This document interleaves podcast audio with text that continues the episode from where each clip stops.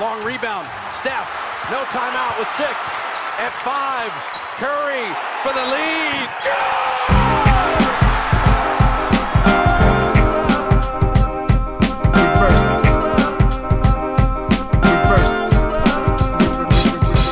Reverse. The game is a game. Always. Si vous regardez ou que vous écoutez ce podcast, c'est que vous suivez forcément l'actualité du basket avec attention. Et donc, vous savez que cette dernière semaine avant les playoffs est extrêmement chaude, notamment dans la conférence Ouest qui ressemble de plus en plus au Wild Wild West des Westerns à l'ancienne. On ne sait pas dans quel ordre les équipes vont se placer. On ne sait même pas qui fera partie des playoffs, qui sera en play-in, qui va repartir en vacances trop tôt. Bref, ça va être une semaine passionnante. Et pour essayer de décrypter tout ça, je suis rejoint par mes acolytes Chaï Mamou, Antoine Pimel, puisqu'on va se poser plusieurs questions, à savoir non seulement on ne va pas forcément essayer de déterminer qui va réussir à sauver sa saison in extremis, mais plutôt quelles sont les équipes qu'on sent les plus à même de pouvoir faire quelque chose. Dans la conférence Ouest, on va se focaliser sur les équipes classées grosso modo de 5 à 11 parce que c'est là que ça va se jouer. Chaï, Antoine, tout au long de la saison, on n'a pas arrêté de dire que depuis 2 ans en gros, enfin même un peu plus, depuis l'instauration du play-in tournament, la saison régulière a vraiment regagné de l'intérêt. Et là, j'ai l'impression que c'est un petit peu l'illustration de tout ça cette dernière semaine à l'Ouest, avec tellement d'incertitudes, même des dynamiques d'équipes qui changent dans tous les sens. Alors, je ne vais pas vous demander si vous attendiez à ce que ça soit aussi explosif, mais malgré tout, parmi les équipes qui vont se positionner donc, entre la 5e et la 11e place, est-ce qu'il y a pour vous des grosses surprises compte tenu de ce qu'on pouvait escompter en début d'année ? Moi, je ne sais pas, mais en tout cas, avec ce que tu dis là en t'écoutant, je suis en train de repenser à ce que disait LeBron au moment de l'instauration du play-in, quand il disait qu'il fallait virer le mec qui avait inventé le play-in, alors que là, c'est peut-être le play-in qui va lui sauver, qui va sauver les miches de sa saison avec les Lakers. Non, moi, je vais dire dans les surprises, je vais parler des Lakers justement, je pense, parce que j'étais sceptique avant la deadline, sceptique même un peu après la deadline, même si c'est avéré que tous les changements, les moves qui ont été faits ont été très bons, que Anthony Davis se blesse pas, donc forcément l'équipe est forte. Donc là, c'est une des équipes qui est en train de bénéficier de tout ça et d'une super dynamique. Et je m'attendais pas à les voir là aux portes. Ils sont encore à la lutte pour la 5e place, même là. C'est-à-dire qu'ils peuvent non seulement se qualifier directement pour les playoffs, mais quand tu regardes le classement, ils sont à une demi-victoire des Clippers qu'ils vont rencontrer prochainement. Ça va être un sacré derby. Et ils peuvent s'offrir un premier tour, peut-être contre Phoenix, par exemple. Les Lakers, c'est une équipe que j'attendais pas à ce niveau-là. J'étais parti avec mon pessimisme habituel sur le fait que ou LeBron ou Anthony Davis allaient se blesser avant la fin. LeBron est revenu un peu plus tôt et est plutôt bien depuis qu'il est là, depuis qu'il est revenu. Anthony Davis est excellent. Les recrues autour tournent bien et je m'attendais pas à ce qu'ils soient aussi compétitifs à ce stade de la saison pour ce spot-là en tout cas. Ouais, alors moi c'est pareil, je sais pas si surprise, mais si un petit peu quand même. Je vais élargir jusqu'à carrément 4e place, mais j'avoue qu'il y a des équipes classées en fait sur ces positions que j'imaginais plus haut. C'est dû au fait que je sous-estimais les Grizzlies et je pense que les Kings sont une très grosse surprise. Mais voilà, voir les Warriors 6e, pas encore certains d'être qualifiés pour les playoffs, même chose pour les Clippers. Voir les Pélicans qui ont fait grosso modo le grand 8 cette saison, un coup très haut, un coup très bas, puis ça remonte très fort. Surprenant est quand même finalement le mot, que le Thunder soit aujourd'hui en course pour le play-in, que les Mavericks en soient absents. Ça me montre que la conférence Ouest est encore et toujours la plus dense, même si je sais que le top niveau de l'Est est tellement haut qu'on pourrait penser que l'écart s'est vraiment resserré entre les deux conférences, et il s'est sans doute resserré, mais je pense qu'il y a quand même plus d'équipes bien gérées à l'Ouest, plus de bonnes équipes à l'Ouest, et ça s'explique pas par cette course complètement folle où en fait pendant longtemps jusqu'à la 13e place les équipes couraient après les playoffs. Là maintenant un peu moins, je pense que il n'y a que les 11 premières qui sont vraiment en course, mais c'est complètement dingue la conférence Ouest. Ouais, ce qui est fou, c'est quand même les saisons, je veux dire, quand on on va prendre un exemple, les Warriors, qui auraient pu prévoir une telle saison, enfin une saison aussi galère. C'est comme si tout ce qui pouvait mal tourner pour les Warriors a mal tourné. En même temps, il y a des moments où ils jouent bien.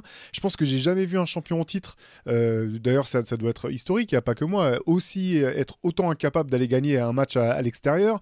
D'habitude, c'est ce genre d'équipe, on se dit, bon, bah, c'est pas grave, ils peuvent finir, ils s'en fichent de l'avantage du terrain, ils ont tellement d'expérience que jouer à l'extérieur, ça posera pas de problème. Là, tu dis, bah, est-ce que c'est vraiment le cas pour les Warriors? T'as les Wolves qui ont ressemblé un petit peu comme les Pélicans à tout et à rien tout au long de l'année, à tel point qu'on se dit mais c'est quoi cette équipe, qu'est-ce qu'elle vaut, on n'en sait pas grand chose. C'est plus les retournements de situation permanents qui sont incroyables à l'Ouest, je trouve, alors qu'à l'Est, bon, ouais, bien sûr il y avait la saga Brooklyn Nets, mais finalement chaque équipe a suivi plutôt son chemin. Boston, une fois les problèmes de coaching, le changement de coach fait, bah, finalement ça, ils ont poursuivi dans leur lignée. Les Sixers, il y a toujours des questions, mais c'est quand même plutôt sûr. Les Bucks, on était persuadés, je pense tous les trois, qu'ils seraient forts quoi qu'il arrive, donc on s'inquiétait pas. À l'Ouest, c'est vraiment jusqu'à la dernière journée, ça va être très compliqué. C'est marrant que tu parles du premier tour, Chaï, potentiellement Lakers, ouais. Suns, parce qu'en fait, même dans cette conférence Ouest, tu dis mais aucune équipe pourra vraiment calculer, essayer de jouer sur son positionnement. Et en même temps, est-ce que c'est vraiment le bon plan de finir 5e si les Suns sont 4e en fait ? Est-ce qu'il vaut mieux pas finir peut-être 7e si tu en as l'occasion de le faire, ou 6e ? C'est quand même assez fou, quoi. Mais d'ailleurs, je me demande si... je pense que c'est plus beaucoup... L'Ouest, là, il y a deux parties de tableau qui s'annoncent pas déséquilibrées, mais presque, dans le sens où si là, t'en restes là... Dans la même partie de tableau, tu as Suns, Clippers et Nuggets. C'est peut-être les trois favoris. Ou même tu peux remplacer Clippers par Warriors et le raisonnement reste le même. Tu as peut-être les trois meilleures équipes de la conférence dans le même tableau. Et tu te dis que dès le premier tour, il y en aura une de moins qui va sortir dès le premier tour. C'est n'importe quoi. Du coup, ouais, je suis un peu d'accord avec toi. Le calcul à faire, c'est d'essayer de se retrouver... Si calcul à faire il y a, c'est essayer de se retrouver 6e, je pense. D'être sur une partie de tableau où tu joues les Kings au premier tour qui ont, même s'ils font une très bonne saison, des vraies lacunes pour les playoffs et un manque d'expérience, etc. Et ça pareil, les Grizzlies, tu peux te dire que c'est mieux de jouer les Grizzlies au deuxième tour que les Nuggets. Ça a commencé, on commence à entendre des équipes qui parlent des Kings comme... qui aimerait bien tomber les Kings, même pas que pour une question de niveau. Draymond Green, il parlait de l'avantage géographique, c'était pas trop loin. Ouais. Bah c'est, au bout d'un moment, à la place de Sacramento, je sentirais un peu de disrespect. Et c'est pas, honnêtement, aller jouer à Sacramento quand on a l'avantage du terrain, c'est très très loin d'être facile, à mon avis, malgré les carences dont tout le monde parle au niveau défensif.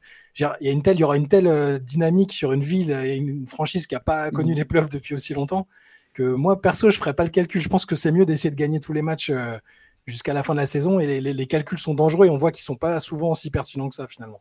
Et de toute façon, à part les deux dernières équipes qui joueront avant l'arrêt de la saison régulière, en fait, donc peut-être, ou même l'équipe qui finira son match en dernier, donc peut-être qu'ils seront même en live pendant le match, ce que ça donne, personne ne pourra vraiment calculer, parce qu'il y a tellement peu d'écart entre l'équipe qui est 5e, vous me dites si je me trompe, mais je crois qu'il n'y a que 3 victoires d'écart entre l'équipe qui est actuellement 5e et l'équipe qui est 10e, ouais. Exactement. Donc jusqu'à la dernière seconde, quasiment, personne ne saura vraiment dans quel ordre vont finir ces équipes-là, quoi. Ah, c'est ça. Et puis c'est rare je pense que les équipes classées 2 et 3 inspirent moins la crainte de base que les équipes classées 4, 5, 6, voire 7, si là les Lakers surfent sur la dynamique dont je parlais tout à l'heure, où personne n'a envie de jouer LeBron et Anthony Davis en play-off un peu mieux entourés qu'avant. Et c'est pour ça que je sais que c'est pas forcément le cas de tout le monde, mais ça m'intéresse vraiment la position des Grizzlies et des Kings, des outsiders en tant que 2 et 3, alors que tu prends à l'Est où c'est très très déterminé, il y a 2 équipes et demie que tout le monde imagine pouvoir aller en finale NBA et pas au-dessus. Et à l'Ouest, honnêtement, n'importe qui peut, là sur les 7, je pense qu'il y a 7 équipes que tu peux imaginer aller en finale en fait, de par leur classement, comme Memphis ou Sacramento, même si c'est pas des... Voilà, s'il y a des limites à ça, mais Phoenix, les Clippers, les Warriors, en début de saison, c'était des finalistes presque évidents dans les pronostics. C'est ça qui est hyper intéressant. Et la position de Memphis et de Sacramento, que les gens vont essayer de rencontrer, peut-être plus Sacramento que Memphis quand même, je trouve que c'est très, très intéressant. Ouais. Ouais, d'autant que finalement, là, c'est vraiment pas faire... on veut pas manquer de respect à Sacramento du tout. C'est simplement qu'ils font une super saison. Effectivement, c'est une équipe qui est vraiment dangereuse. Mmh. Mais voilà, c'est en pariant sur le manque d'expérience à ce niveau-là, tout simplement. C'est même pas sur le niveau de jeu en lui-même. Ouais. C'est plus sur les aspects psychologiques et le manque d'expérience. Ce qui est marrant aussi, c'est de se dire que finalement, dans les équipes qui vont peut-être devoir passer par le play-in, cette année, vous allez me dire ce que vous en pensez, mais il y en a certaines où finalement, je serais pas si étonné qu'elles puissent véritablement, du coup, espérer passer un premier tour. Alors que d'habitude... Bon voilà, les équipes qui finissent les upsets, c'est quand même surtout depuis que on est passé à un format où c'est en 4 manches gagnantes le premier tour, les upsets sont quand même moins monnaie courante que ça ne pouvait l'être par le passé, quoi. Bah ouais, clairement. Tu te dis qu'une équipe comme les Lakers, dans certains scénarios, ou même les Warriors ou les Clippers, encore plus, si ces équipes-là se retrouvent à sortir 7e, elles peuvent passer peut-être même plus qu'un tour. C'est ça qui est fou, en fait. Peut-être aller jusqu'en finale de conférence. Je pense qu'il y a encore un monde où les Warriors vont en finale NBA. Ah non, c'est pas dégueu. Je me fais ma pub, et celle de Basket Session. J'ai écrit un article la semaine dernière sur les favoris, qui au final sont les favoris à l'Ouest, mais l'idée c'était de mettre en avant les faiblesses des. Alors je me concentrais pas vraiment jusqu'au play-in, c'était plus les 6 premiers. Donc, ça incluait les Warriors. Et de voir, au final, tu sais, un peu, des fois, tu ne choisis pas forcément les qualités d'une personne, tu choisis ses défauts. Là, c'était un peu la même idée pour les favoris. Et paradoxalement, Warriors, Clippers, Suns, donc ils sont 4, 5, 6 aujourd'hui, sont peut-être les équipes qui ont les défauts les moins handicapants, à condition évidemment d'être au complet, parce qu'un de leurs principaux défauts, c'est la santé. Je pense que les Warriors, avec Andrew Wiggins, cette équipe, elle peut tout à fait retourner en finale NBA après être passée par le play-in. Ça serait fou. Tout comme ça serait fou s'ils étaient 6e, mais quelque part, les Rockets de 95 l'avaient déjà fait avec Hakim. Ils étaient allés en finale NBA, ils avaient même été champions NBA après avoir terminé 6e. Je pense que c'est pas impossible pour les Warriors de reproduire un parcours de ce genre. Et les Suns 4e, c'est peut-être le 4e le plus fort en théorie qui ait jamais eu à l'Ouest, quoi. Il faudrait regarder, je dis ça un peu comme ça, mais un quatrième avec cette équipe-là possible. Moi j'étais un peu négatif et pessimiste pour Phoenix, peut-être parce que j'étais pas hyper heureux du trade de KD vers Phoenix, de comment ça s'était passé et tout ça. Mais donc je montrais pas mal de scepticisme, mais là j'ai regardé le match cette nuit, j'ai vu Kevin Durant claquer 36 points, aller faire un chase down block sur Shai Gilgeous-Alexander et être juste trop fort, et je me suis dit bon, je suis peut-être allé un peu fort, il a peut-être pas besoin de tant de matchs que ça en équipe pour être impactant, et j'ai trouvé l'équipe terrifiante en fait. Sur 5 victoires de suite, c'est le pire 4e que tu peux affronter, je pense. Mais Kelly, il est quand même incroyable ce mec-là, parce que franchement, je crois que j'ai rarement vu, parce que je veux pas dire jamais, mais j'ai pas d'autres exemples qui me viennent comme ça, de joueurs de ce niveau-là qui manque du temps pour une blessure, revient et rejoue tout de suite exactement au niveau auquel il était avant de se blesser, quoi. Ouais, il a quand même fait tendon d'Achille, problème au genou à répétition, là il se fait la cheville, c'est peut-être moins impactant, mais quand même finalement il est quand même dans une nouvelle équipe, il connaît pas trop encore les automatismes et tout, tu le remets dedans, c'est enfin je pense qu'il y a une prise USB plug-in sur le côté de Kevin Durant, quoi. Il suffit que tu le connectes et ça fonctionne tout de suite, quoi. On peut prendre aussi la question dans l'autre sens, par contre. Tu peux te dire, pour les Suns, c'est peut-être le... Alors oui, si normalement, tu termines 4e, et généralement, c'est rare que tu aies 5 grosses équipes dans une conférence quand même. Normalement, tu vois, le 5e, bon, ça peut promettre un duel serré, parce qu'effectivement, le 4 n'est rarement aussi fort que les Suns, mais bon, normalement, tu ne joues pas non plus un mastodonte qui est 5e. Et là, pour eux, ils pourraient se coltiner soit les Warriors, qui je pense serait un très mauvais match-up pour eux, soit les Clippers, c'est peut-être les deux autres grosses équipes de cette conférence. Et quelque part, avec les circonstances qu'il y a eu cette saison, dès ton premier tour, alors que tu n'es justement pas encore complètement rodé avec ta nouvelle star, tu te manges les Warriors ou les Clippers. C'est complètement dingue. Je trouve ça assez fou, en fait. Ouais, c'est clair, de toute façon. Et puis, c'est vrai que c'est toute la question de savoir, en fait, si effectivement, mettons que les Suns finissent effectivement 4e, pour l'équipe qui finit 5e, la question c'est ça, c'est est-ce que tu préfères prendre les Suns tout de suite en te disant KD il n'est pas encore vraiment acclimaté, peut-être à sa nouvelle équipe, ils ne sont pas encore rodés, ou est-ce que tu préfères esquiver les Suns au premier tour et te les manger au 2e en te disant finalement là, si les Suns sont toujours là, il y a des chances que que s'ils sont encore là au deuxième tour, c'est que la machine fonctionne et que peut-être ils sont lancés sur une espèce de rythme qui grimpe. C'est enfin, la question, il y a deux faces à la même question en fait. Ce qui est fou, c'est que même New Orleans peut finir cinquième en fait. Ils ont sur les 4 matchs, ils ont 3 à domicile, c'est contre Sacramento, Memphis, New York et un dernier à l'extérieur contre Minnesota. Il y a un scénario où c'est New Orleans qui vient coiffer tout le monde et qui fait cinquième et qui doit affronter Phoenix au premier tour aussi. Enfin, tout est encore possible. C'est assez dingue.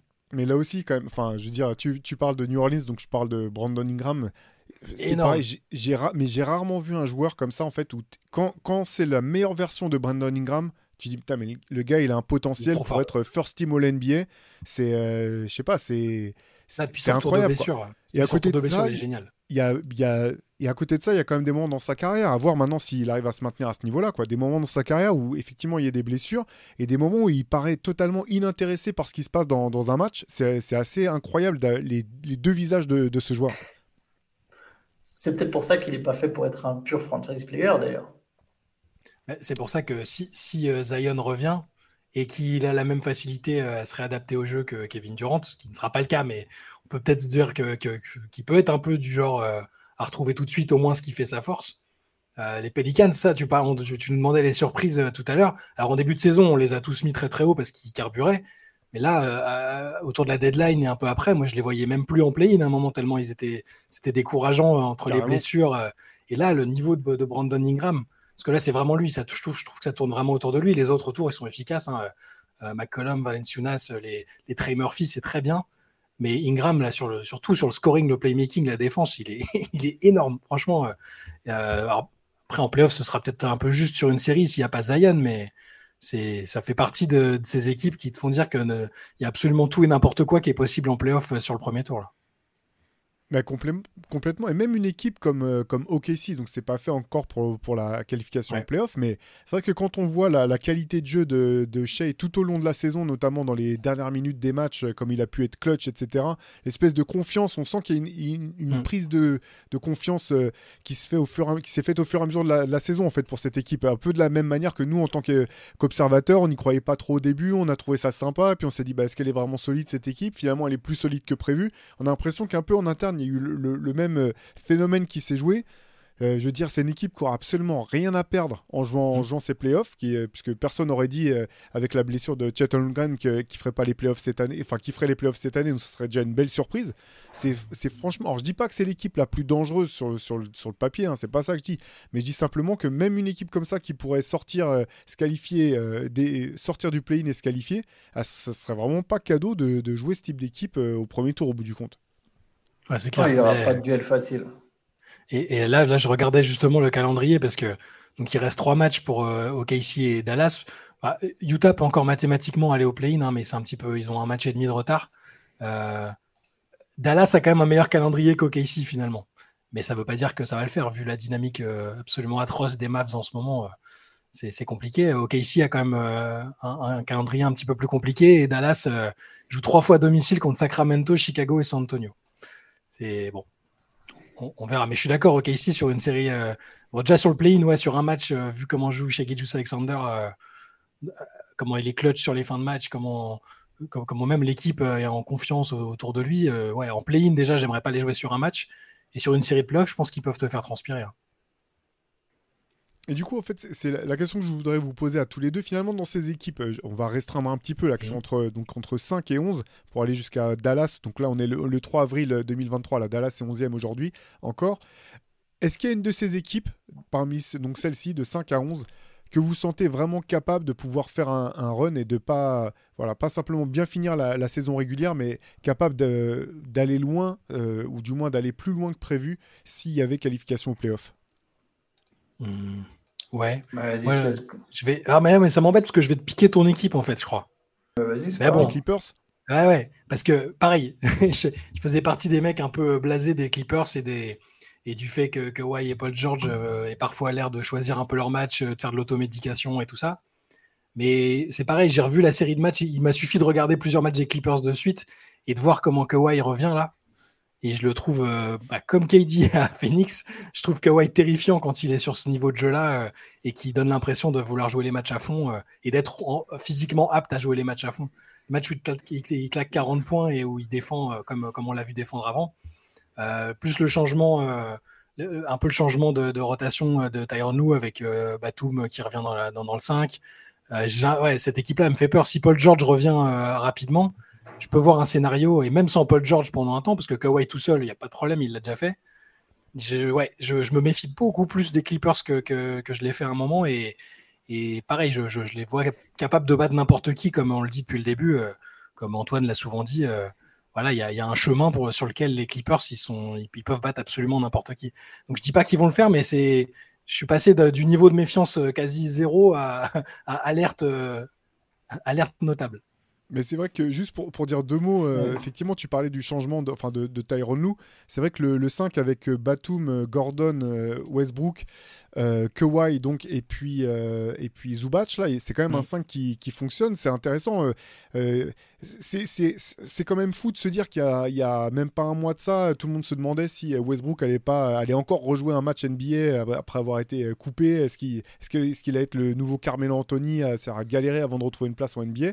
Et là, avec la blessure de Paul George, effectivement, sur les derniers matchs, en tout cas, on a retrouvé un Westbrook. Moi, personnellement, j'ai trouvé vraiment excellent dans l'implication. Bon. Et même, on en parlait un petit peu en dehors du podcast, j'ai trouvé que finalement, dans l'attitude, il apportait peut-être une espèce de férocité qui manquait peut-être un petit peu dans l'attitude à ces Clippers qui sont ultra talentueux. Je ne dis pas que ce n'est pas une équipe qui peut jouer dur, mais qui est parfois un peu à l'image de ces deux leaders, Paul George et Kawhi, qui sont deux joueurs extraordinaires, mais qui sont un peu effacés dans l'attitude. Là, c'est vrai que je trouve que Westbrook, avec tous ses défauts, il leur apporte quand même une espèce de dynamisme que je trouve vraiment intéressant au bout du compte. Ça faisait combien de temps qu'on ne l'avait pas vu se faire une prise de bec avec un autre joueur, comme avec Dylan Brooks là. C'est mine de rien. You trash, man. Trash. Voilà, il est en confiance, il revient de loin, en fait. Il revient de loin. Ça fait plaisir. Moi, je pense toujours à mon scénario où je trouve que les Lakers ont manqué de respect à Westbrook et où il y a un Clippers-Lakers à un moment, et voilà. Je pense que là, si c'est le Westbrook qu'on voit depuis quelques matchs, même si les Clippers ont perdu les derniers, attention. Mais le simple fait de le voir interagir comme ça avec d'autres mecs et de ne pas voir les types le laisser super loin prendre ses shoots comme avaient fait les Warriors, c'est intéressant, il revient bien. Après, je suis pas sûr que ce soit lui c'est pas le joueur le plus déterminant des Clippers à mon avis. Ça va vraiment dépendre de Kawhi et de s'il est repassé en mode cyborg comme on l'a connu par le passé. Et j'ai l'impression que là il est sur ce mode là en ce moment. Et reprendre du rythme. Moi, évidemment, les Clippers, j'ajouterai les Warriors, je vais tricher, je vais donner deux équipes. Je pense que c'est vraiment ces deux là. Celle des deux qui ne jouera pas Phoenix au premier tour. Même si je pense très sincèrement que ces deux équipes sont capables de battre Phoenix. Je pense même que les Warriors sont même pas un très bon match-up pour les Suns. Je n'aurais pas forcément envie de jouer les... Enfin, de toute façon, je pense que les Suns, ils seront confiants, hein, mais je pense que dans leur idée, ils préféraient qu'il y ait une équipe qui passe devant Clippers et Warriors, hein. Je pense que personne n'a envie de jouer les Clippers et les Warriors, en fait. Ils font peut-être pas peur, les Clippers, parce que voilà, on connaît leur histoire de malchance, de blessures, de machin. Ils n'ont pas gagné, mais au complet, pour moi, il n'y a pas forcément mieux à l'Ouest, quoi. Les Suns et les Warriors, je mets les trois sur la même ligne, en fait. Parce que juste pour revenir sur les Clippers, tu dis au complet pour les Clippers. Ce qui est impressionnant quand même, c'est la profondeur de banc. Bah oui, ce que je mets en avant depuis longtemps, ça, d'ailleurs, je dis. Ils ont l'effectif le plus profond de la ligue. Et ils ont, il faut le reconnaître, encore une fois, à chaque fois que je dis que je donne un compliment à Tyronn Lue, je suis obligé de préciser que jamais j'aurais cru faire des compliments à Tyronn Lue par le passé. Mais c'est vrai que je trouve qu'ils ont un des coachs de la ligue qui est le plus à même de mettre en valeur les qualités de ses joueurs, en fait, et de changer des line-up et de trouver des line-up qui fonctionnent les uns avec les autres. Je trouve que c'est une de ses grandes forces en tant qu'entraîneur. Ouais, il s'adapte. Ouais, d'avoir un banc aussi profond, c'est vraiment un luxe énorme. C'est une équipe qui est taillée pour les playoffs. Ils ont plein de joueurs versatiles où tu vas pouvoir défendre sur plusieurs positions, switcher sur tous les écrans. De toute façon, ça va jouer plus haché, ça va jouer... Enfin, en tout cas, Il y aura des matchs plus hachés, pas tous, les playoffs, c'est pas que du basket haché, mais il y aura des matchs plus hachés sur demi-terrain. Et c'est là où les Clippers s'excellent parce que de toute façon, ils ne savent attaquer que comme ça. Parce que leur jeu repose sur leurs deux stars. Et après, je suis d'accord avec Chaï. Ça va dépendre au final de Kawhi. Il y a... Voilà. Kawhi, je trouvais à un moment là, je le trouvais encore un petit cran en dessous de certaines superstars et je me disais, j'ai peur qu'il y a un moment où il n'arrive plus à faire la différence seul au point de mener les Clippers tout en haut. Mais en fait, c'est peut-être juste parce qu'il avait besoin de reprendre du rythme. Tu vois, quelque part, j'oubliais qu'il sort quand même d'une saison blanche, en fait. Et là, je pense qu'il va jouer tous les matchs de play-off. Et je pense qu'on va avoir un Kawhi en mode Raptors. Après, est-ce qu'il arrivera à atteindre le niveau qu'il avait aux Raptors ? On verra. Mais les Clippers, ouais, les Clippers, je pense qu'il y a vraiment un monde où ils vont en finale NBA. Et les Warriors, pareil. Ces deux équipes-là, ça me semble vraiment celles qui peuvent faire le plus long run parmi celles de 5 à 11, quoi. Ouais, bah, de toute façon, je partage votre avis tous les deux là-dessus, hein. C'est vrai que c'est deux équipes où, quelque part, tu peux dire que leur pire ennemi, finalement, leur pire ennemi, c'est elles-mêmes. Respectivement, les Warriors, est-ce qu'ils sont capables de défendre un minimum quand ils jouent à l'extérieur ? Parce que ça, quand même, c'est quand même complètement fou quand on regarde les stats. Entre les matchs à domicile et à l'extérieur avec les Warriors, c'est impossible de mettre du sens là-dedans. Et pour les Clippers, j'ai envie de dire, il y a deux choses. Il y a effectivement, est-ce que leurs joueurs seront sur le terrain ? C'est peut-être le plus gros challenge des Clippers depuis 3 ans, c'est avoir leurs meilleurs joueurs sur le terrain. Et l'autre question, c'est que finalement, cette équipe, on l'a peu vue devoir jouer des matchs en étant au complet. Et c'est dur d'évaluer son potentiel. On a son potentiel sur le papier, effectivement. Mais quel est son vrai potentiel sur le terrain ? C'est une chose qu'on va découvrir en même temps qu'eux le découvriront quand les matchs se produiront au bout du compte. C'est toujours un ascenseur. Enfin, moi, j'ai toujours un ascenseur avec cette équipe émotionnelle parce que parfois, comme en ce moment, je me prends un peu à y croire, même avec la blessure de Paul George, quand je vois Kawhi à ce niveau-là. Et puis, j'ai l'impression que peut-être dans 3 jours, je vais le voir décider qu'il ne va pas jouer le match suivant ou au premier tour des playoffs, à la dernière minute, on va le voir déclarer forfait. J'ai toujours cette méfiance-là avec Kawhi et ça change tellement tout. C'est-à-dire, il est tellement... Il n'y a pas si longtemps, il faut y repenser. Au sortir du titre avec Toronto, je pense qu'on était presque unanime pour dire que c'était peut-être le meilleur joueur du monde et le gars qui faisait le plus la différence où que tu le mettes. Je pense qu'il peut encore être ce joueur-là, mais j'ai toujours cette méfiance en fond qui me fait dire qu'il va peut-être pas être là à 100%. Alors, Paul George, là, pour moi, je le prends presque comme un bonus parce qu'il est blessé en ce moment, mais... Je pense que Kawhi est capable de qualifier son équipe contre n'importe quel adversaire presque tout seul. Est-ce qu'il va le faire ? Je ne sais pas. Mais et pour les Warriors, c'est ce dont on parlait juste avant. J'ai le sentiment un peu là aussi, même s'il y a quand même toujours cette espèce de vibe pas bonne depuis le début de la saison, ou même si parfois on voit des fulgurances de l'équipe qu'on connaît, ultra forte, capable de tout faire sur le terrain, avec un Draymond revenu super fort en défense, Curry et Thompson qui sont capables de faire des gros matchs ensemble aussi, et peut-être avec le retour de Wiggins. Mais il y a toujours comme ça, il y a une espèce de vibe en fond qui explique aussi, je pense, en partie leur incapacité à gagner à l'extérieur. Et en play-off, si tu ne gagnes pas à l'extérieur, bah, c'est compliqué, quoi. Donc, ouais, c'est clair, mais c'est vrai que là... Il y a l'absence de Wiggins pèse tellement parce que finalement, l'an dernier, on l'avait dit à plusieurs reprises, ça a été leur joueur le plus régulier tout au long de la saison. Ça a été leur ancre défensive une bonne partie de l'année parce qu'en fonction de quand Draymond Green était sur le terrain ou pas. Et cette année, il leur manque cruellement. Il y a toujours autant d'incertitudes et de mystères autour de son absence. Rien ne garantit qu'ils reviennent pour les playoffs. Simplement, du côté des bonnes nouvelles aussi, il y a quand même la montée en puissance de Di Vincenzo. Voilà, Dante Di Vincenzo, qui finalement... moi, j'adore ce joueur. Je pensais que sa mise au diapason serait bien plus rapide du côté des Warriors. Ça a pris un peu de temps, finalement. Quand même, là, il s'est vraiment fait une place dans l'effectif. Effectivement, les Warriors, moi j'adore cette équipe, je pensais vraiment qu'elle avait les ressources pour aller le plus loin et même pourquoi pas pour aller jusqu'en finale NBA. J'ai du mal à penser qu'elle puisse le faire sans Wiggins malgré tout. Sans Wiggins, la marche me semble trop haute. Oui, je suis d'accord avec toi, moi je pense que sans Wiggins c'est pas possible. Déjà même avec Wiggins tu peux te demander est-ce qu'ils partent pas de trop loin ? Tu vois, quelque part, est-ce qu'il y avait pas, ça ne fait pas trop de choses à rattraper d'un coup ? Mais sans Wiggins, je pense que c'est impossible. Sans Wiggins, tu peux faire un barreau d'honneur, tu peux sortir, mais je pense qu'à un moment, t'as besoin, c'est un élément trop important. C'est ton meilleur défenseur extérieur. Avec Draymond, en tout cas, c'est lui qui se charge des ailiers adverses. Il apporte du liant, tu as besoin qu'il soit là. Ouais, mais récemment, c'est pareil, c'est une équipe qui, d'un jour à l'autre, tu peux changer d'avis sur eux parce que je l'ai retrouvé un petit peu mieux ces derniers temps. Et puis là, tu vois le match contre Denver où il n'y a même pas Jokic en face et galère, quoi. Alors, c'était à l'extérieur, c'était à Denver, ça, il y a toujours ce contexte particulier. C'est catastrophique de Clay et Steph Curry. C'est quand même rare qu'ils se foirent tous les deux autant sur un match, en termes d'adresse en tout cas. Ouais, c'est ça. Et avant, on avait cette assurance. Une fois de temps en temps, ils avaient des matchs compliqués. Les Warriors pouvaient passer à côté. Mais là, je sais pas. Je saurais même pas expliquer. Je dis pas que tout est lié à l'incident avec Draymond Green en début de saison. Mais il y a toujours cette sensation de flottement et il n'y a pas ni la même alchimie, ni la même l'appétit de vouloir prouver qu'ils sont toujours là et que c'est toujours une dynastie, etc. Je me trompe peut-être et j'espère me tromper parce que je pense que je faisais partie des gens qui les voyaient en finale et peut-être faire le back-to-back à la fin de la saison. Mais il y a eu tellement de choses qui se sont passées, tellement d'incertitudes, plus le cas Wiggins, même si là, il est revenu en ville en tout cas.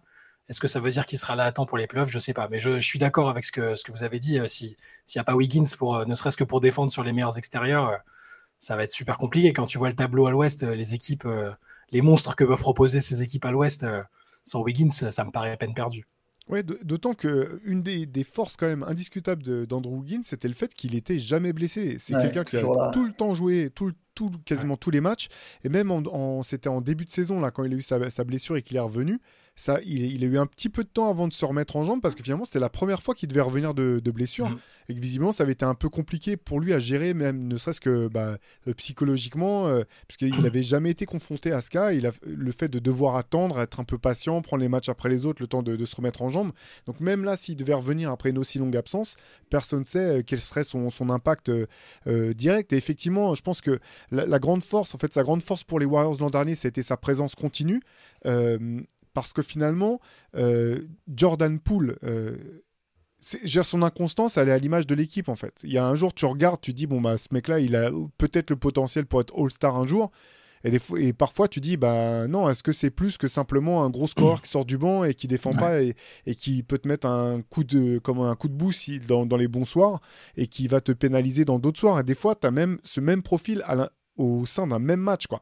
C'est pour ça que c'est très dur de cette équipe, c'est l'incertitude en permanence, quoi. Chaque match, tu sais pas sur quoi tu vas tomber. Par contre, voilà, il y a quand même le trio historique qui, pour le coup, tu disais quand tu parlais parfois de manque d'envie ou de détermination. Moi, je les trouve quand même très concentrés tous les trois. J'ai l'impression qu'ils apportent ça malgré tout soir après soir, mais il y a plus effectivement, il y a plus forcément autant l'effet d'entraînement que ça a pu être le cas par le passé, quoi. J'ai l'impression que quand tu joues trop souvent avec le bouton on-off, c'est l'interrupteur, à un moment, tu ne peux pas juste te dire « Ah non, mais à partir de maintenant, c'est bon, on sera que comme ça. » Non, il faut que ça commence avant. On le voit, les Bucks, ils ont à un moment juste monté en régime parce que voilà, ils savent que la fin de saison approche, c'est le moment, faut monter en régime. J'ai l'impression que les Warriors, il y a quand même un peu beaucoup du on-off et sur un parcours de play-off, tu peux pas… Si tu n'as pas réussi à être… complètement concentré sur au moins un mois de saison régulière en entier, et je vois pas comment tu vas l'être sur 3 mois de play-off, et vu le peu d'écart de niveau à l'ouest entre certaines équipes, si tu te foires sur un match ou deux, ça peut te plomber ta série, tu sors en 7 matchs, parce que tu t'es planté sur un match où tu as perdu 20 ballons, où tu n'as pas défendu. Jordan Poole, par exemple, il y a l'incident avec Draymond Green, il y a aussi le mec qui a signé un contrat, quoi. On le sent un petit peu. Alors, il est toujours fort offensivement, mais il n'y a pas d'effort en défense. Il n'y a plus d'effort. Il n'y a plus du tout d'effort en défense. Ça n'a jamais été un très bon défenseur, mais il y a un moment où tu n'avais pas le choix. Tu es obligé. T'es déjà, quand tu es lancé dans les playoffs et que tu es à la cour de ta bague, tu as des responsabilités. Tu sais que tu as ton contrat qui arrive. Mais là, il n'y a plus d'effort.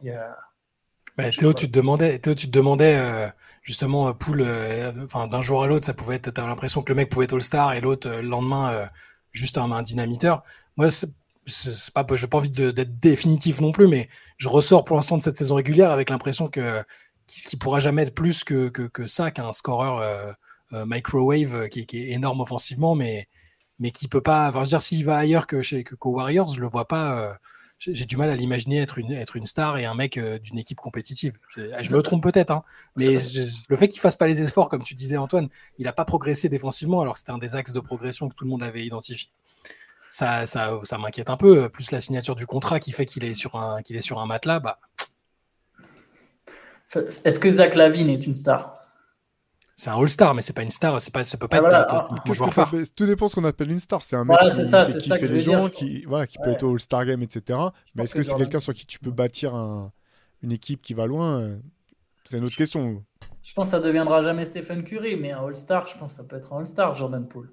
C'est quand même un mec qui peut tourner facile sur une saison à 25 points et 7 passes. Il n'y a pas beaucoup de mecs, tu vois, NBA qui le font. Par contre, est-ce que c'est une saison où tu gagnes ? Tu penses qu'on sait ses stats en tant que titulaire, grosso modo. Ouais, mais dans une équipe des Warriors qui bouge beaucoup, qui fonctionne parfaitement, tu vois. C'est là-dessus, sur les aspects collectifs, qui est habitué, qui joue sur un rodage très précis, tu vois. Je veux dire, s'il devait jouer créé pour les autres avec énormément de pick and roll enchaîné comme dans pas mal d'équipes, tu vois, je suis pas sûr qu'il pourrait faire ces mêmes stats-là si tu te changeais poste pour poste avec Zach Lavine, par exemple. De toute façon, ils sont pas au même stade de leur carrière. Zach Lavine, il a quand même beaucoup bossé, il a progressé. Bien sûr. Ouais, c'est 24 et 5. En défense, ils sont presque au même stade de leur carrière, par contre. À voir en tout cas. Mais oui, ce qui est sûr, c'est que faudrait qu'il y ait un moment... problème, qui va lui mettre un coup de pression ? Draymond Green ? Ah, mais il peut plus maintenant. Tu vois ce que je veux dire ? C'est ça le problème, en fait. Curry peut lui mettre un coup de pression. Est-ce que c'est dans sa nature ? Parce qu'à un moment, il va falloir quand même que Jordan Poole, il capte que tu peux... Enfin, c'est bien que tu scores, mais en play-off, les Warriors, il y a des mecs qui vont devoir vraiment s'arracher en défense, quoi. Le coup de pression max qu'il lui a mis, c'est de râler après une action foireuse où il a pris le shoot et il a balancé son protège-dent. Et c'est Curry qui s'est fait embrouiller derrière, quoi. Donc, je suis d'accord. C'est là que Draymond est peut-être la véhémence de Draymond, elle manque un peu, et je pense qu'il est sur la retenue, et c'est normal vu le bad buzz qu'il y a eu autour de ce qui s'est passé. Mais Poole, j'ai un peu de mal. C'est peut-être très subjectif, mais j'aurais espéré une progression plus marquée sur les autres aspects du jeu, en fait. Mais c'était peut-être trop en demander, je pense. Ouais, c'est compliqué, d'autant que finalement, parfois, j'ai l'impression qu'il n'y a pas vraiment toujours de différence entre les mauvais tirs qui marquent et les mauvais tirs qui ratent. C'est les mêmes tirs, quoi. Sauf que des fois, ça tombe dedans, donc tu dis « Ah, super, il est hyper fort et tout, qu'est-ce que ça joue bien ?» Mais les jours où ça tombe pas dedans, c'est vraiment compliqué, quoi. Il voit pas de mauvais shoot, enfin, c'est le genre de joueur qui est avec la confiance irrationnelle qui continuera de shooter... type les J.R. Smith à l'époque, enfin voilà. C'est le joueur que Dwayne Waiters aurait rêvé d'être, en fait. Qui ça ? Dwayne Waiters. C'est clair. Il y a deux équipes dont on n'a pas encore parlé, donc sur lesquelles je voudrais votre avis. Alors, d'une part, il y a les Dallas Mavericks. On en a pas mal parlé la semaine dernière, donc on peut peut-être y revenir dans un deuxième temps. Mais il y a les Minnesota Timberwolves. Là aussi, une équipe qui a connu des hauts et des bas. Finalement, le retour de Karl Anthony Towns avait été plutôt intéressant. Et puis derrière, ça enchaîne avec des défaites. Comment évaluer le niveau et le potentiel de cette équipe, surtout dans cette question d'accession aux playoffs et voire de premier tour. Je crois qu'on leur a porté l'œil la semaine dernière. On en a parlé pas mal dans la late session en disant « c'est super ». Ça travaille bien, finalement. Kat, il est bien revenu alors qu'on s'attendait à une cata. Rudy joue mieux, enfin tout avait l'air d'aller mieux. Et puis je crois que là, en deux matchs, ils ont reperdu confiance. Là, le match de cette nuit, c'était de dimanche contre Portland qui jouait avec. C'est les Portland. C'est les Tank Blazers comme ils les appellent maintenant. Et ça paraît improbable de perdre contre cette équipe-là, même s'ils ont eu des joueurs malades et tout ça, tout ce qu'on veut, un peu blessés. C'est interdit de perdre ces matchs-là, et depuis que c'est pareil, Kat, il a reparlé en disant « Vous inquiétez pas, je vais remobiliser tout le monde, c'était un accident, je me sens bien, je vais prendre mes responsabilités. » Il a fait du Kat, son leadership de l'année dernière, et d'un coup, patatras. Anthony Edwards a été malade, ils ont eu des soucis, mais ça justifie pas. C'est pareil, en fait, c'est ce qui est terrible avec cette saison et cette ligue, c'est que vraiment du jour au lendemain, littéralement, je peux changer radicalement d'avis sur une équipe, alors que c'était pas le cas avant. Tu as l'impression qu'il y avait beaucoup d'équipes qui avaient des certitudes sur leur façon de jouer, sur qui serait là soir après soir pour apporter des points, des efforts. Et là, bah, Minnesota, ça fait partie des équipes où tu te dis, t'es confiant pendant 2-3 matchs, ça se passe bien, et puis bah, ils vont en perdre 3 de suite contre... dont des matchs contre des adversaires hyper prenables. Ils sont hyper frustrants. Malgré tout, j'ai l'impression que si ça clique et que c'est pas 4 qui est sur le devant de la scène, qu'on laisse Anthony Edwards non malade, bien combiné et être l'option numéro 1, que Rudy est en confiance, ça fait beaucoup de si, hein. Mais même eux, je les imagine, je l'ai dit dans la late session, donc je vais le répéter là, mais même eux, je les imagine peut-être emmerder du monde sur une série playoff aussi, c'est pas invraisemblable. Sauf que là, si c'est sur la version qu'on a vue sur les 2 derniers matchs, voire 3 derniers matchs, non, c'est pas possible. Après, là, sur le dernier match, Edwards, c'est la première option quand ils perdent contre les Lakers.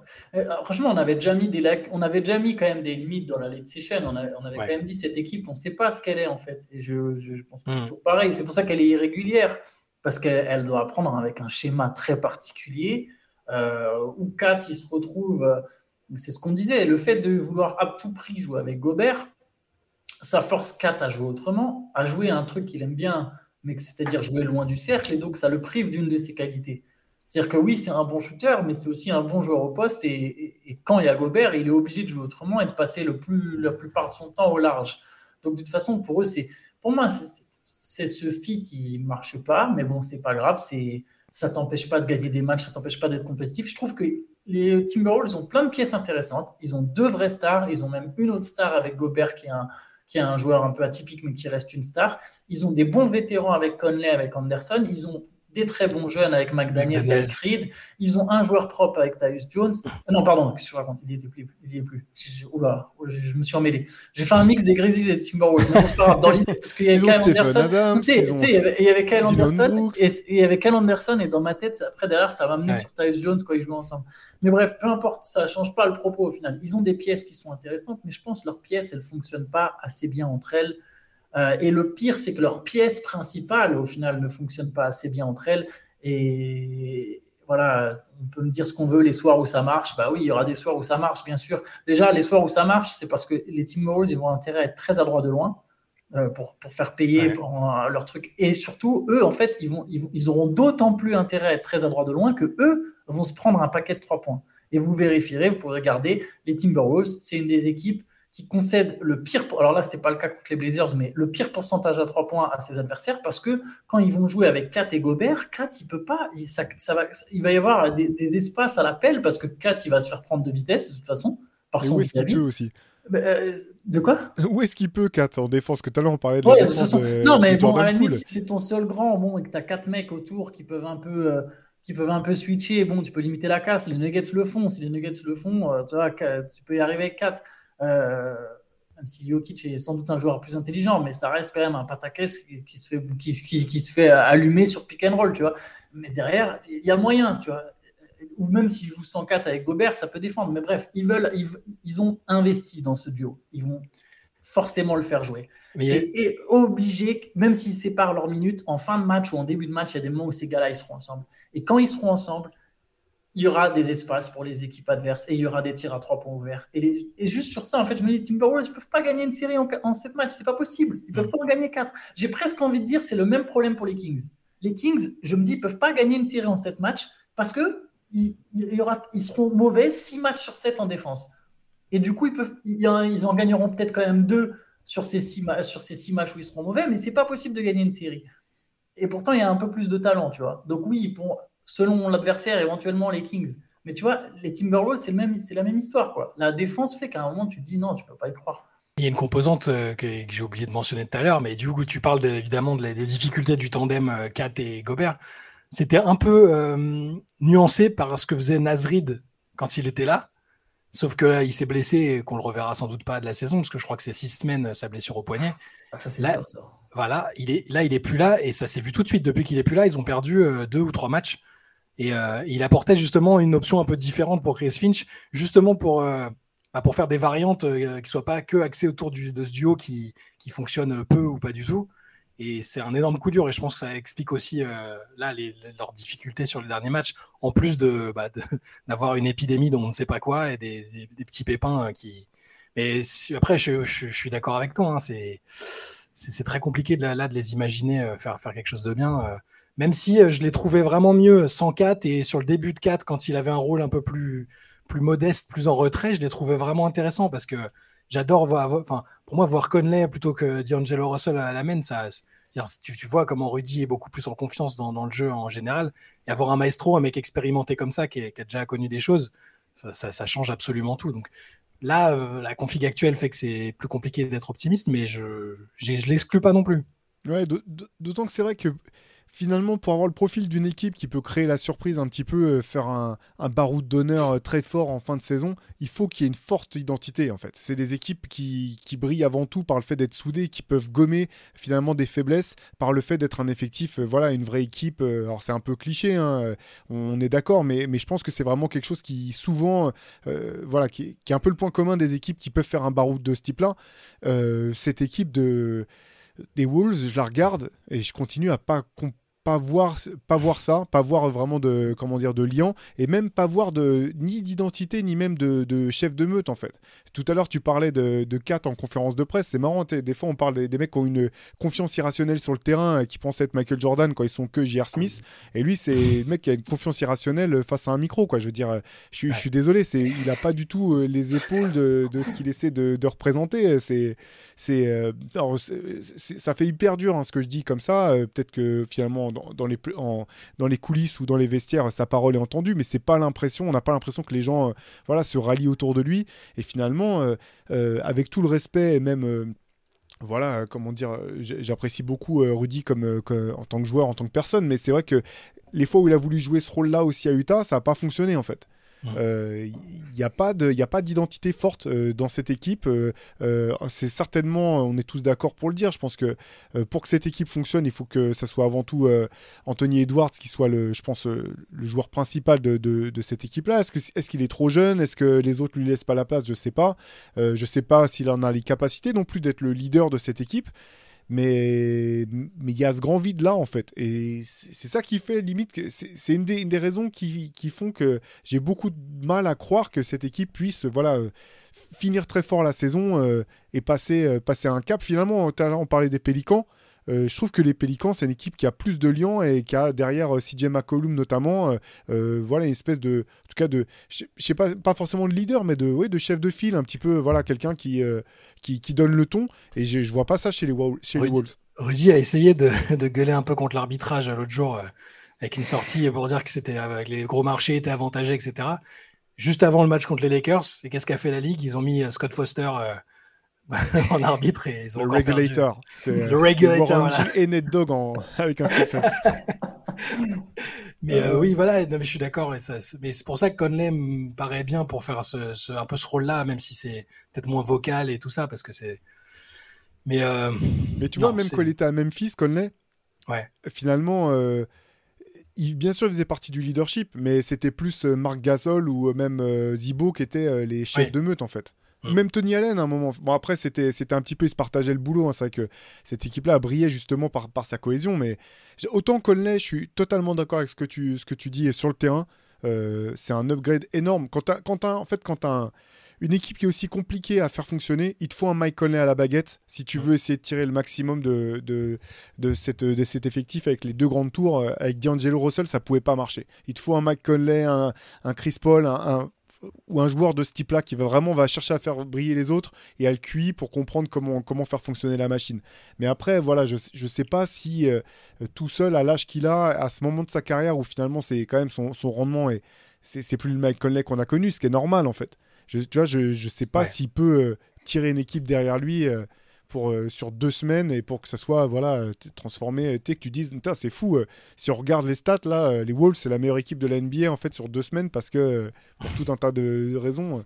Et puis va sans doute falloir sortir du play-in, ça va être une galère aussi. Enfin, pareil, en quelques jours ils sont passés d'être vraiment très très très très crédibles pour aller direct en play-off à au play-in tournament quasi assuré, à moins d'un scénario très favorable, parce que là ils doivent jouer à Brooklyn qui n'a pas encore verrouillé sa sa place en play-off direct, qui est bien parti, mais qui doit encore le valider. Donc, ils vont pas lâcher le match.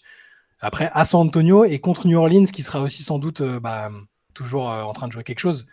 Donc, ouais, pour les Wolves, je pense que ça passera par le play-in. Là, il n'y a pas trop de surprises là-dessus. Ouais. Moi, pour revenir sur les histoires de leadership, je me demande aussi à quel point les jeunes de cet effectif, je pense aux jeunes stars, je pense donc à Edwards et à Kat, que je vais encore mettre dans les jeunes, je ne sais pas à quel point elles sont réceptives en fait, à un discours de Conley, par exemple, ou de n'importe quel mec. J'ai l'impression qu'Edwards, alors peut-être que je me base que sur mon feeling, donc j'avertis tout de suite sur le fait que c'est peut-être complètement faux, je n'ai pas la science infuse, je ne suis pas placé dans le vestiaire, je ne suis pas insider, mais de ce que je vois, de ce que je vois des personnages, des joueurs, de l'attitude, du langage corporel. Alors, Anthony Edwards, il est très marrant, il est fun, je pense que c'est un gros bosseur, mais je ne sais pas à quel point c'est... Je ne sais même pas comment dire, genre le genre de mec qui, à un moment, va capter forcément « Ah ouais, en fait, je dois faire ça, tu vois. C'est ça que je dois tuer. » J'ai l'impression que les Jordan, les Durant, les LeBron, à un moment, ils ont un plan, tu vois. Et ils savent typiquement « Ah bah moi, je dois faire ça et c'est ça qui va m'amener là. » Lui, je ne suis pas sûr. Je ne suis pas sûr qu'il soit très réceptif à la voix de certains de ses coéquipiers. Encore une fois, ça n'empêche pas qu'il peut être apprécié par ses camarades. Ce n'est pas ça que je dis, mais voilà, j'ai mes doutes sur ça. Et pareil pour Kat.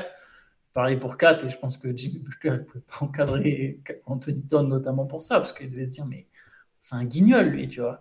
Du coup, ça ne pouvait pas passer. Donc bon, il n'y a pas de tête, en fait. Je retombe sur votre conclusion, tu vois, Et quand tu n'as pas de tête et que tu n'as pas non plus déjà une identité de jeu forte, je ne me dis pas, tu vois, pour l'histoire de parcours dont tu parlais, Théo, où d'un coup, tu as un groupe qui se surpasse, qui se soude, je ne vois pas les Timberwolves faire ça, tu vois.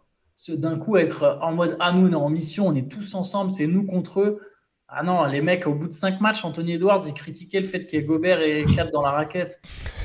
Non mais... Ils prennent trop de place, je ne peux pas dunker. Ils vont être menés 2-0, ça va partir en vrai direct, quoi. En fait, tu vois, les gars, j'arrive pas à y croire. C'est intéressant ce que tu dis au sujet d'Anthony Edwards, en tout cas sur le fait d'avoir un plan et de, si je veux pouvoir tirer... Enfin, qu'est-ce que je dois faire ensuite pour passer un cap et tirer mon équipe ? Pour Anthony Edwards, c'est tout simple, en fait. Je pense que tant que ce ne sera pas un two-way player, son équipe, cette équipe des Wolves pourra aller nulle part. Parce que pour 4, je pense que c'est mort. Ça sera jamais un... c'est mort dans le sens où je le vois pas pouvoir... Je pense pas qu'il ait la capacité ou la volonté de progresser défensivement. Et je pense que la seule manière pour les Wolves de pouvoir garder cet effectif et essayer de passer un cap, il faut qu'Anthony Edwards se mette ce challenge d'arriver en début de saison prochaine dans la meilleure forme de sa vie, pour reprendre le cliché qu'on entend 250 fois à chaque intersaison, et qui passe l'été à bosser sur sa défense, parce qu'il n'y a aucune raison que ce mec, avec ses capacités athlétiques, le corps qu'il a, sa vivacité, ça soit pas un two-way player. Je pense tout simplement ça, quoi. Ouais, c'est clair. Et on parlait d'équipes pour lesquelles il manquait un peu une espèce de leader vocal, d'aboyeur, de mec qui avait vu des choses, tout ça. Ça me fait... Il a vu des choses. C'est magnifique comme phrase. Parce qu'il y a des gens... tout ça pour dire que j'ai le même sentiment avec Dallas, qui a d'autres problèmes, mais j'ai l'impression qu'il manque aussi ce mec qui permet de faire le lien entre Luka, qui est pas c'est un aboyeur d'un autre genre, c'est pas l'aboyeur leader et Kyrie qui vient d'arriver, il va pas non plus faire le chef de file. Il leur manque aussi ce mec-là, j'ai l'impression que ça les bloque aussi. En plus, et eux, ils ont en plus d'autres problèmes structurels, comme les Wolves. D'ailleurs, c'est des trucs qu'on remarque, c'est des points communs entre les deux. Il y a des problèmes structurels dans leur équipe qui font que c'est compliqué. Non, vas-y, Antoine. Non, vas-y. Non, j'allais dire, les Mavericks sont pas de leadership. C'est terrible. Ça m'attriste pour Luka Doncic. Hein. Je pense que, mais quelque part, je vais jouer la carte optimiste. Je pense qu'il faut qu'il se casse la gueule. Je pense que Luka Doncic, il faut qu'il passe 3-4 mois, voire 5-6 mois, s'il rate les playoffs, à se dire « mais en fait, c'est peut-être de ma faute aussi, tu vois. Genre, j'ai peut-être merdé quelque part et peut-être que là, moi, je me comporte pas bien, en fait. » Je te dis pas qu'il est exécrable avec ses coéquipiers. Je pense que ses coéquipiers aiment bien. Je pense qu'ils aiment bien. Je pense qu'ils l'aiment bien. Je pense qu'il est drôle. Je pense qu'il est cool. Je pense qu'ils aiment bien jouer avec lui. Mais je pense pas que ce soit un bon leader à l'heure actuelle. Je pense que son langage corporel est dégueulasse. Alors apparemment, il traverse des choses dans sa vie privée, et donc effectivement. Mais je pense qu'il a besoin 5-6 mois de « Ah ouais, non, mais là, en fait, c'est moi qui ai déconné. Non, mais attends, je peux plus laisser… » Genre, qu'ils comprennent le talent, ça suffit pas. Genre, ok, je suis très, très, très, très chaud, parce que je pense qu'individuellement, il est très, très, très, très, très chaud. Mais genre, non, ça va pas suffire. Il va falloir que je change ça. Et il y a pas… C'est pareil, comme tu disais, il n'y a pas de tête au Mavericks. Et puis t'imagines, c'est Kyrie le leader. Alors Kyrie, apparemment, il apporte une vraie présence dans les vestiaires et tout. Et effectivement, il a un vécu, il a une expérience. Mais t'imagines, c'est Kyrie qui est obligé de ton leader. C'est compliqué, quoi. Jason Kidd, il n'est pas censé faire ça à un moment, là. Je sais pas, je comprends. Non, il t'a dit je comprends pas. Qu'est-ce qu'il fout sur le banc, en fait? Parce que... Il t'a dit que c'était juste un spectateur comme un autre avec des meilleures places que toi, il a dit. Cette nuit, il a quand même joué. C'est quand même chaque match compte pour les Mavericks. Chaque match, c'est une finale. Il a quand même joué sa finale en lançant Christian Wood et Javal McGee, une paire qui met jamais ensemble. Et les deux, ils ont raté un lancer pour la gagne. T'as l'impression il est à l'ouest, Jason Kidd ne sait pas ce qu'il fait. Alors si non seulement il ne sait pas ce qu'il fait en tant que coach, mais en plus, il ne joue pas le leader de vestiaire, les Mavericks, bah voilà, ça donne ça. Je me dis que là même, comme tu as dit tout à l'heure, ils peuvent effectivement encore atteindre le play-in. Sur un match, les Mavericks, ils peuvent taper n'importe qui. Donc façon, théoriquement… Lucas sur un match, honnêtement… Oui, voilà, c'est ça. Tu te dis, là, tu vois, il y a Mavericks Pélicans en play-in. Ah, je ne mets pas toute ma thune sur les Pélicans. Vraiment, tu vois, je me dis, non, un match, Kyrie Luka, un seul match. Genre, ils n'ont pas besoin de jouer toute une série, ils ont juste besoin de se pointer un soir et de faire un carton. Je vais miser sur les Mavericks, même, je vais te dire honnêtement. Je pense que Dallas peut se qualifier en play-off. Après, sur une série, c'est mort. Mais sur une série, je me dis que c'est mort. Quel que soit l'adversaire, honnêtement. Quel que soit l'adversaire, même les Kings, je pense qu'ils sortent. Je pense que les Mavs, ils sortent. Malgré le fait qu'ils auront le meilleur joueur de la série. Parce qu'en fait, ils vont être trop irréguliers. Il n'y aura pas de leader, ça va être catastrophique. Il y a des moments, ça va être le trou, en fait. Ils ne sont pas assez armés. Je pense que Luka, il est rincé, en fait. Voilà, c'était le risque quand tout le début de saison on se disait mais il en fait trop, il pourra pas tenir tout sur la durée. Et il y a un autre truc en fait auquel il faisait allusion dans son speech en conférence de presse là, quand il a dit qu'il avait des problèmes aussi personnels, c'était le fait de la frustration et il a dit lui-même moi d'habitude quand je joue je suis joyeux, j'ai le sourire aux lèvres et c'est vrai que depuis qu'on l'a vu débuter même en sortant du banc du Real Madrid, ce qui était incroyable avec ce joueur, c'était de se dire mais il sait pas ce que c'est la pression en fait. Il arrive, il a le sourire aux lèvres tout le temps, il va tenter un dribble entre les jambes pour passer entre deux intérieurs d'Euroleague alors qu'il a 16 piges, jamais ça te passe par la tête en fait de faire un move pareil et en fait même contre les Clippers ses shoots en play-off complètement fous et tout, il a le sourire du début à la fin en fait, il n'y avait pas de pression et là ça fait presque une demi-saison maintenant que ce que tu disais Antoine tout à l'heure là, dès le coup de sifflet de début en fait il tire la gueule quoi. Tu sens que il est dans la frustration tout le temps, systématiquement à lever les bras au moins de coups de sifflet. Ah ouais, là, bon après c'est pas le seul parce que la faute que fait Kyrie Irving contre les Hawks en fin de match. Sur triangle, ouais, voilà, allez, t'as un coup d'œil. Kyrie il peut faire l'étonner autant qu'il veut. Il percute triangle de plein fouet. Il reste 2 secondes à jouer. Ça n'a juste pas de sens en fait. Donc il y a un moment, c'est pas, peut pas tout le temps te retourner vers les arbitres en te disant mais comment ça se fait que vous sifflez un truc pareil. Et les Mavs, honnêtement, qu'on soit fan du joueur, de l'équipe ou pas. Ils font mal, je trouve qu'ils font mal au cœur quand même. C'est l'équipe qui fait mal au cœur. Tu te dis, on va pas revenir. La semaine dernière, on a beaucoup parlé du trade de Kyrie, etc. On peut penser, d'ailleurs, et encore une fois, je le redis, Kyrie, c'est pas Kyrie en tant que tel. Il n'y a rien à lui reprocher de particulier en fait. C'est juste que ça fonctionne pas avec lui. Et c'est vrai que ce trade, il fait extrêmement mal. Quand on voit où étaient les Mavs avant le trade, où ils en sont aujourd'hui, et ce qu'ils ont perdu en termes d'assets. Et la situation contractuelle de Kyrie Irving, de Christian Wood, de Luka qui reste 3 ans de contrat, l'été va être long. C'est clair. Mais c'est ça. C'est pas Kyrie fait ses matchs là, contre Atlanta, il est plutôt très bon et c'est Luka qui est un peu en retrait. Et même Luka, même s'il a des soucis, c'est un mec qui met des soucis mais qui met 40 points en même temps sur certains matchs aussi. Donc ils arrivent à faire le job, mais c'est vraiment ce que ce trade a entraîné sur le plan de l'effectif et qui a aggravé les limites, les problèmes défensifs qu'il y avait. Parce que là, c'est terrible. À l'intérieur, c'est pas possible. La défense intérieure, la défense globale, tu regardes les matchs, tu pètes un plomb. Ils prennent des éclats qui n'ont pas de sens. Mais d'autant que ça, c'était quand même le truc où on savait, en fait. C'est pas genre surprise, ah bah la défense a baissé, quoi. C'est le truc, tu savais que la défense allait forcément baisser. Et encore une fois, voilà, ça faisait partie de l'équation. Tu paries sur le fait que tu vas être impossible à contrôler en attaque et que ça va compenser ton manque défensivement. Mais en fait, là où c'est dur, c'est que les Mavs, ils peuvent pas défendre, ils sont tout petits, ils se font tuer au rebond systématiquement. Leur pivot titulaire, vous savez, celui à qui on avait garanti une place de titulaire, c'est Javali Maggi qui joue quasiment pas. Là, ils l'ont sorti. Le gars, il avait encore des toiles d'araignée, etc. quand il arrivait sur le terrain. Lui, par contre, il est sous contrat pour 3 ans, pour 2 ans de plus encore. Donc lui, de toute façon, il a une clause pour sa 3e saison. Je peux vous le dire, hein, son agent, il a déjà le doigt sur le combiné, il est prêt à appuyer pour dire « Non, mais c'est bon, on va prendre la thune. » Donc déjà dans la construction de l'équipe, elle est quand même complexe. On va parvenir à le pari et Christian Wood. Moi, je trouve que c'est un pari qui se jouait. Hein. Mais derrière, c'est l'impression que t'es... Ouais, voilà, c'est le mec qui est accro au pari, quoi. T'es à la table, t'es au casino et tu dis, vas-y, je remets tout sur le tapis alors que pour l'instant, t'as pas encore gagné, quoi. Pourtant, c'est même plus leur joueur de poker qui est GM. C'est vrai. C'est vrai. Vulgarisme. Mais il y a un autre truc, c'est que on sait que Lucas, c'est pas un défenseur de génie. On sait qu'il compense tout de l'autre côté. Et là, il y a des matchs, il se fait abuser vraiment. Alors, il profite de la méforme, mais là, c'est vraiment parfois ils défendent vraiment un joueur de moins et c'est.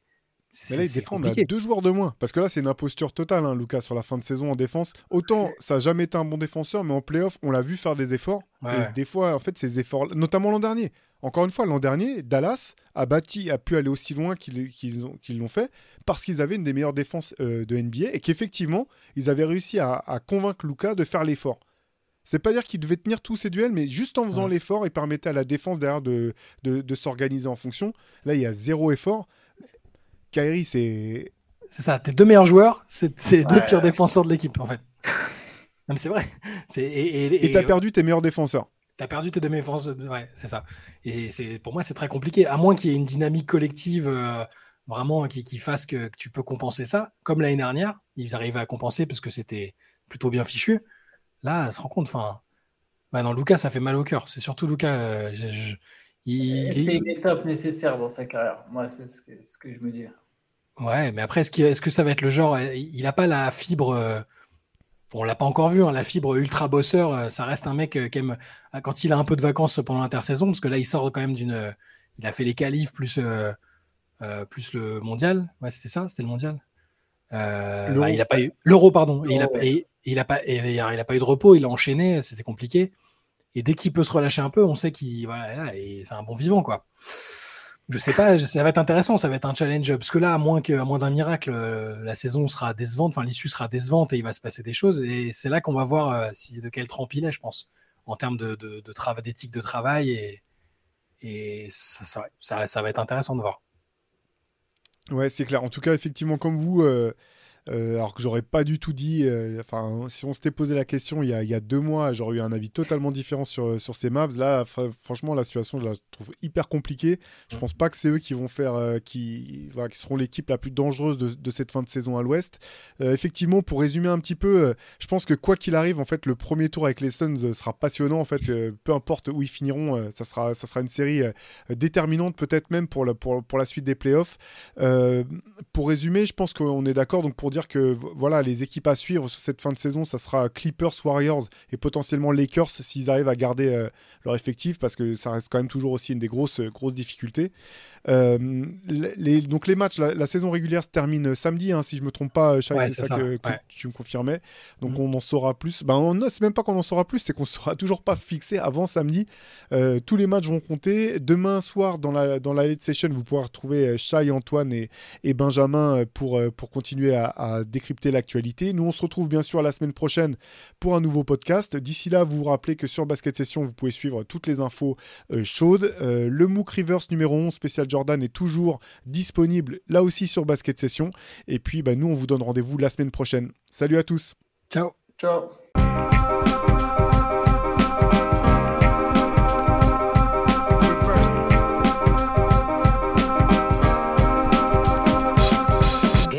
There. And it's either play or get played.